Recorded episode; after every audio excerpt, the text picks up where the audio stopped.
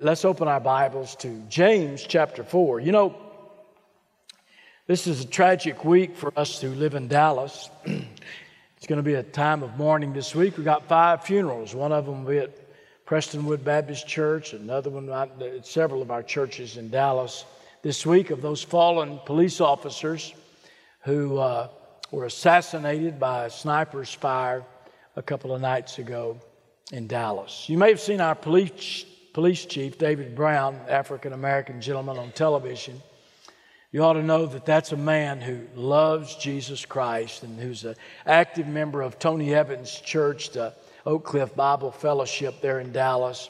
And uh, God is using him to, to minister to our city and uh, to bring folks together. But you know, in the midst of this, the, the police department at San Antonio in the middle of the night last night was was take, took bullet fire and shots, and it's happening all around our country as, uh, as it's such an uncertain world all around us. As we gather together to worship today, we're, we're in the midst of all this uncertainty. It's an uncertain world economically. Nobody knows what's going to happen economically. The stock market, stock market is so volatile. The European common market is, is uh, dis, disraveling uh, here in America. If you have any money, there's no place to put it and save it. It's like Will Rogers said it's not the return of my investment that bothers me, it's, it, it, it's the return. Uh, it's not the return in my investment that bothers me, it's the return of my investment. You know, we're in a situation where we just we just don't want to lose any money of what we've worked so hard to gain. It's an uncertain world economically. It's an uncertain world politically. Maybe you've not noticed that here in America lately, but we have two presidential candidates who have the highest unapproval ratings and the most distrust. The more people in America distrust both of them than trust them. And so we're going to go to the polls and I suppose choose the lesser of the two evils in some ways, some people think.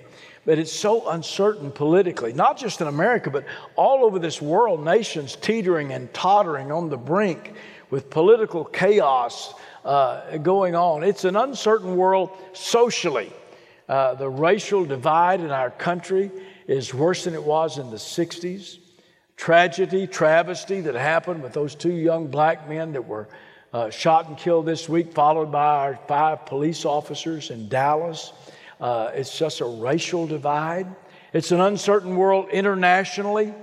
Nations around the, the world uh, rogue nations now developing nuclear weapons and ISIS and so much uncertainty all around us. And so, what do we do in the midst of all this uncertainty? Have you noticed what we do? We're pretty good to play the blame game. Just turn on television. Democrats are blaming Republicans, and Republicans are blaming the Democrats. Whites are blaming the blacks, and the blacks are blaming the whites, and liberals are blaming the conservatives, and the conservatives are, are, are, are blaming the liberals. And on and on and on it goes. Tolerance is the buzzword in our culture today. But tolerance seems to have a new definition from what it did just a few years ago. A few years ago in America, tolerance was a good word. It meant that we recognized and accepted other people's belief systems and value propositions without accepting them.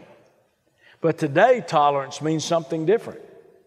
Tolerance means that all value systems and all truth claims are equal. And there's only one element of American culture, it seems today, that people don't tolerate, and that is Bible believing evangelicals who seeing their religious liberties stripped away one after another after another. And so we look around at our culture, and one of the problems we see in our culture is that we're always asking what? What are we going to do to fix this? What are we going to do to fix that? What are we going to do about this dilemma? What are we going to do about this situation? Instead of asking why. You see, when you only ask what, you're just reacting to everything. When you begin to ask the why questions, you begin to get proactive.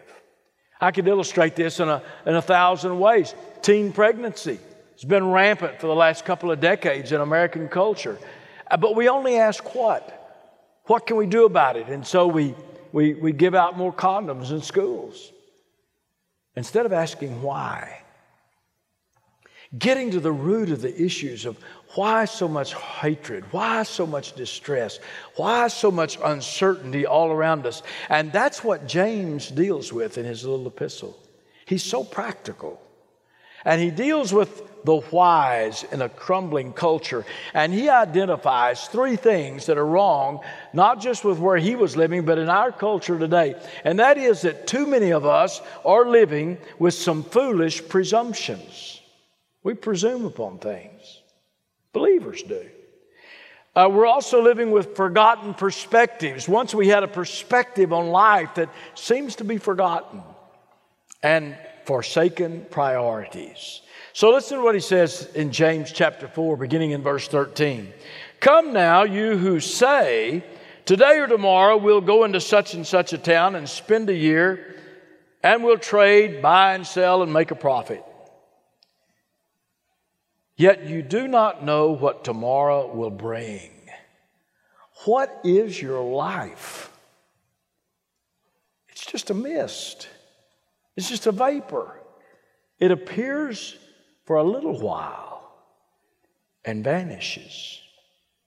Instead, you ought to be saying, if the Lord wills, we will live and do this or that. And it is, you bo- it is as you boast in your arrogance, all such boasting is evil. So whoever knows to do the right thing and fails to do it, for him it's sin. Three, three points about this today. When we begin to stop asking what and start asking why, we'll begin to see that it might be that some of us in this room today are living our lives, even though professing Christ, as though he were not around as practical atheists, with foolish presumptions. Look at verse 13, it starts Come now, you who say. Now, that you in the language of the New Testament is second person, singular. James is not addressing a crowd here. James is not preaching to the crowd here. James is not preaching to this group here today. James is preaching to you individually, speaking to you individually. Second person singular. You, he says, come now, you who say. The, the person here is saying, look, look, I, I, I, today or tomorrow I'm going to go to such and such a city and I'm going to buy and sell and I'm going to make a profit. James is saying to this person who's saying, I can do all this on my own, listen to him. Come now, you who say. Anybody here today that just lived this last week as though God didn't exist? You said, you know, tomorrow I'm going to do this, tomorrow I'm going to do that, tomorrow I'm going to do this, I'm going to go here, next, what, next fall I'm going to do this, next fall I'm going to do this. Without this little addendum in verse 15, if it be the Lord's will. You see, we too live with foolish presumptions. Here's a guy James talks about who's presuming on four things. First thing he's presuming on is the when. Look what he says Come now, you who say, today or tomorrow. He's presuming on tomorrow, on the when. Now, there's nothing wrong with planning ahead as long as you add if, it, if it's the Lord's will. As he boasted, James reminded him, he said, Listen, what's your life? You're saying you're going to go do all this in the future. What is your life? It's just a vapor, James said.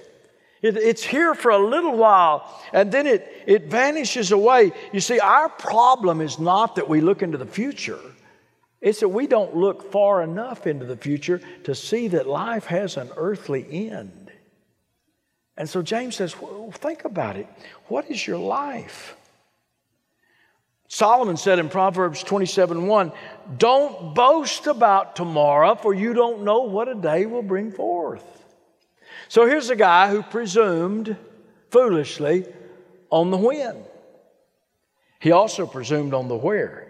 He said, Today or tomorrow, I'll go to such and such a town. Now, he was a strategic thinker. He's not tactical here. He's strategically thinking about what he's going to do. He presumed on the when, today or tomorrow, the, the, the where, I'll go to such and such a town. Thirdly, he presumed on the what. I'll buy and sell, I'll trade. And then he presumed on the why. and make a profit. Now, nothing wrong with any of that. In fact, it's commendable, to be honest. At GuideStone I, I, in the morning, when I get there, I'll, I'll meet oh, 500 folks that, that, that serve there in the morning. Uh, serving the needs of a quarter of a million pastors and missionaries active in service today, and investment needs of universities and hospitals and, and all kinds of Christian mission organizations all over the world, and seminaries and all sorts of things. And I will tell you something I, I'd like to hire a guy like this who's thinking ahead, who's planning ahead, who's strategic in his planning and thinking, who's, who's, who knows how to buy and sell, who knows how to d- deal in business, who, who ha- who's profit motivated, who's, who wants to go out there and do the right thing. Those are all well but not without verse 15. That's what, that's what James is saying here. In this world, when everybody's asking what and not why, we ought to say, if it be the Lord's will. If it's the Lord's will, I'll do this or that. Why, why are we having such a cultural chaos? Because many of us are guilty of not consulting God in all of our plans and all of our strategies. And, and so we're just asking what ourselves? What are we going to do? Because if you don't consult God, you never get to the why. And so we gaze intently at the news on television and on the radio and on the newspaper, in the newspaper, on the internet, and we just glimpse at God. When in the middle of all this uncertainty, we ought to be just glimpsing at all this news and gazing on God to get our lives right, to get the answers right. You know, if I ask you today, how many of you believe everything you read in the newspaper, uh, there wouldn't be a hand raised. If I ask you, do you believe everything in the Word of God, you'd all raise your hands. And yet, how many of you this week spent a lot more time reading something you say you don't even believe than you did something you say you believe? See, we live with foolish presumptions. Secondly, James said, there's another thing that's plaguing this culture. And it's not just foolish presumptions, it's forgotten perspectives. Look what he says in verse 14. What is your life?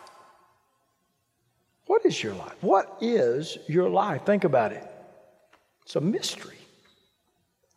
Here we are from the cradle to the grave, this little, little speck of time in this great expanse that's been going on. And what is, what is your life? Someday somebody's looking at my tombstone, they're going to see my birth date and my death date, and in between there is a what? A dash. What's important is not the time I was born or the time I die. What's important is what's in that dash. What is your life? Look at you.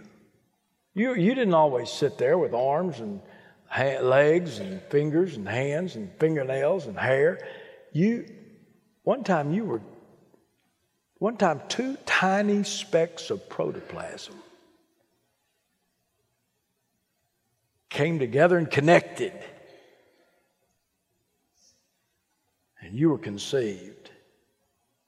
And, and, and to the unseen eye, you began to grow with all the intricacies, think about that, of a nervous system and a circulatory system and a respiratory system and, and, a digestive system and all that's made in, and you were born.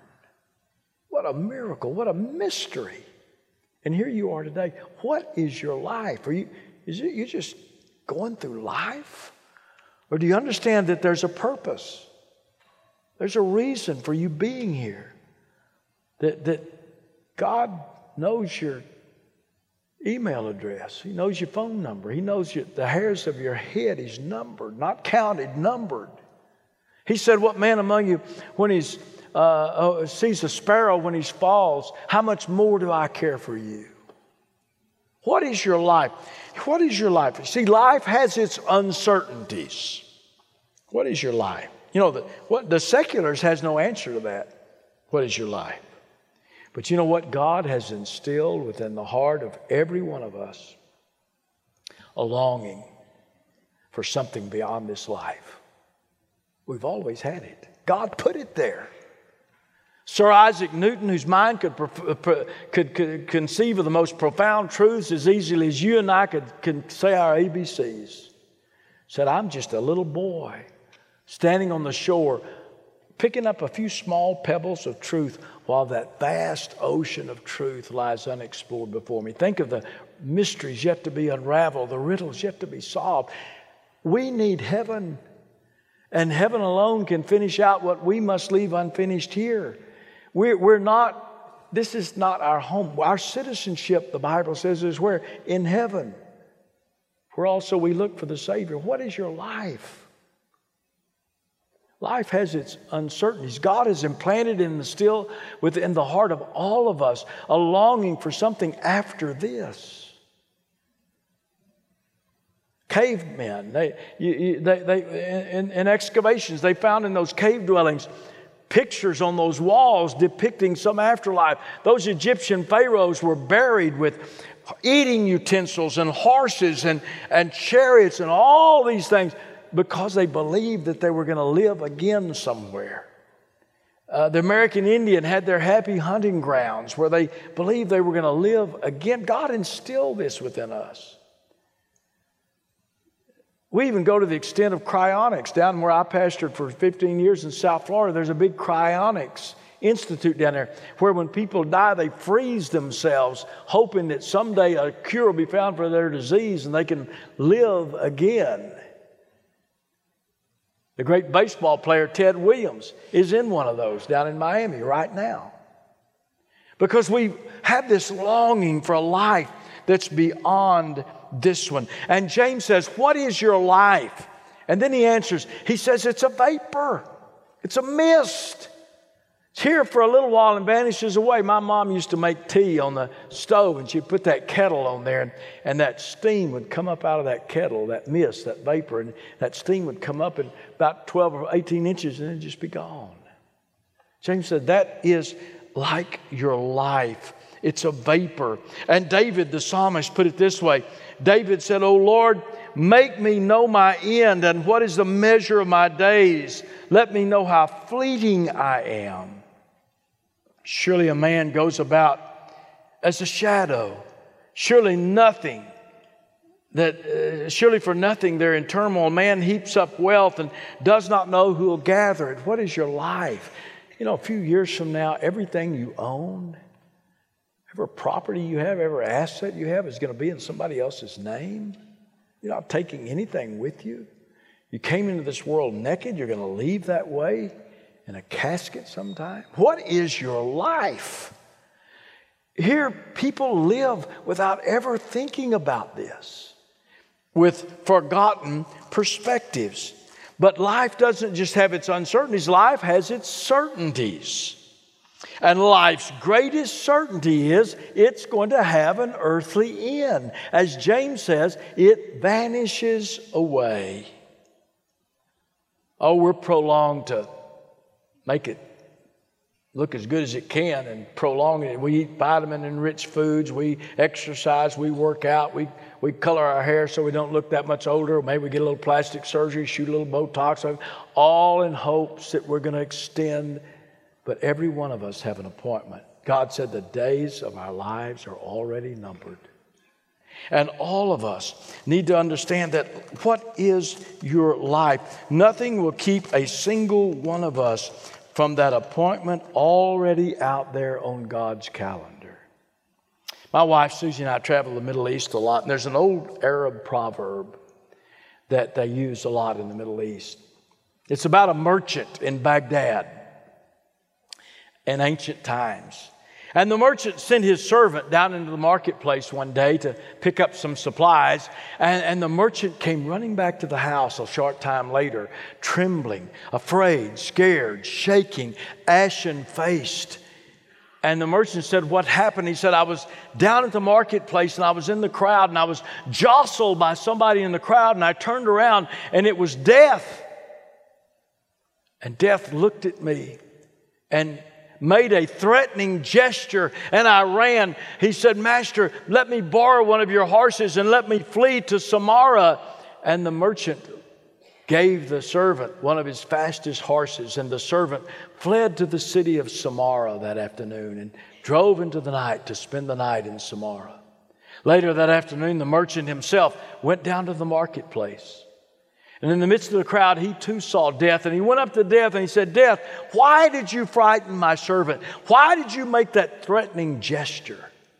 And death said, Oh, I didn't mean to frighten him. That wasn't a threatening gesture. I was shocked. I was surprised to see him here in Baghdad, for I have an appointment with him tonight in Samarra. We all have an appointment in Samarra. So don't live with foolish presumptions or forsake or forgotten perspectives. What is your life? Don't be asking what, being asked why. You're here for a purpose. And then there's the third and final thing, James says. He cautions us to be careful to not live with foolish presumptions or forgotten perspectives. And thirdly, forsaken priorities. Listen to what he says in verse 15. You ought to say, if the Lord wills, we will live and do this or that. For whoever knows the right thing to do and doesn't do it, to him it's sin. You ought to say, if the be the Lord's will. I once heard of a preacher like one of these old gentlemen we saw in a video a while ago who pastored a little church out on a crossroad gravel road, little parson sitting right next to it. One morning early, he was out there in the churchyard, and, and a fellow came by on a motorcycle and stopped. Said, Hey, preacher. And they began to talk. And, and the preacher said to him, Where are you going? He said, Preacher, I'm going into town uh, to sell this motorcycle. And the preacher said, You know, son, you ought to say what James said in chapter 4, verse 15. You ought to say, I'm going in to sell this motorcycle if it's the Lord's will. And the guy laughed at him and mocked the preacher and scoffed at him, said, Oh, preacher, you're so old fashioned. Got on that motorcycle and drove off down the road. That evening, about dusk, the pastor was sitting on his porch of the parsonage right next to the church. And he's looking down that road, and, and way down that road, there, there was a man looked like he was drunk. He was just staggering from one side of the road to the other. And as he got closer, the, the preacher noticed that his, his shirt was ripped off and, and his pants were torn in shreds. He, his arms were bloody. He had a makeshift uh, sling on his right arm. His face was bloody. His eye was black and blue and closed, and he was disheveled, and he was just staggering down the road. And as he got closer, he noticed it was that boy that he'd seen earlier in the morning. And he ran off the porch and ran down to meet the boy. And he said, What happened to you? He said, Preacher, when I left today, there came a big old thunderstorm on my way to town. And he said, I tried to outrun it, and I came around the curve, and I, my motorcycle slipped on some gravel, and it went out from under me, and I slid about 100 yards, tumbling and tossing on my face, and it just tore me all up, all over, cut me all up, and busted me. I was, all, I was so torn, my clothes were almost torn off, I was bleeding, I was, I was battered, I was, and, and, and, he said, I got up and I saw a farmhouse and I thought I'll, I'll, seek some help there. And he said, I was walking up that farmhouse and I must have looked so haggard that a lady came out of the front door of the farmhouse with a shotgun. And she started shooting, and I started running. And he said, I saw a briar patch there. And he said, I just dove into all those briars and thorns, and I clawed myself, and I, I crawled on my belly out through them and, and got cut up all in them. I came into a clearing, and I saw a tree. He said, then it started raining. So I went over there and sat under that tree, started picking the buckshot out of my backside when lightning struck the tree and knocked me completely out. And he said, I, I, was out. I don't know how long I was out, but I came to and, and, I, and I just started walking, and here I am. And the preacher said, Well, wh- where are you headed? And, he, and the kid said, Well, I'm, I'm, I'm going to my house if it be the Lord's will. so you see, you ought to learn that lesson. We ought to live our lives. That's what James is saying not presuming, but we ought to live our lives if it be the Lord's will. If it be the Lord's will. Not with all these forsaken priorities. James is saying, get your priorities right. Stop asking what. Stop, start asking why. You know what? I, I watched those two young black men murdered on the video. I know all the evidence may not be in, but I saw what I saw. And I heard people saying it was a tragedy It, was, it wasn't a tragedy, it was a travesty. It was a travesty. And I, I saw those in my city, those police, and I know so many of them so personally, the chief. I saw them helping a bunch of peaceful demonstrators be gunned down. The police went out that night to try to not agitate. They didn't have on any body armor, they didn't have any of that stuff on. And that sniper took advantage. And I see this world in which we're living, and I've been listening to the news, and all I'm hearing people talking about what we ought to do, what we ought to do, and not why. Why is this happening? What would happen if you and me, individually, we really got right with Christ? And we began to see this world through the eyes of Jesus. You know what? We wouldn't be seeing rich people and poor people. We wouldn't be seeing white people and black people. We'd be seeing people like Jesus sees them. We'd be loving people like Jesus loves them. That's what James is saying. Stop asking what. Start asking why. What is the will of God? God's will. Paul was consumed with it. Paul said in Colossians 1 9 that, that, that he prayed that he would be filled with the knowledge of the will of God. That's what I want. I want to be filled with the knowledge of God's will to do the right thing in the right time, in the right way.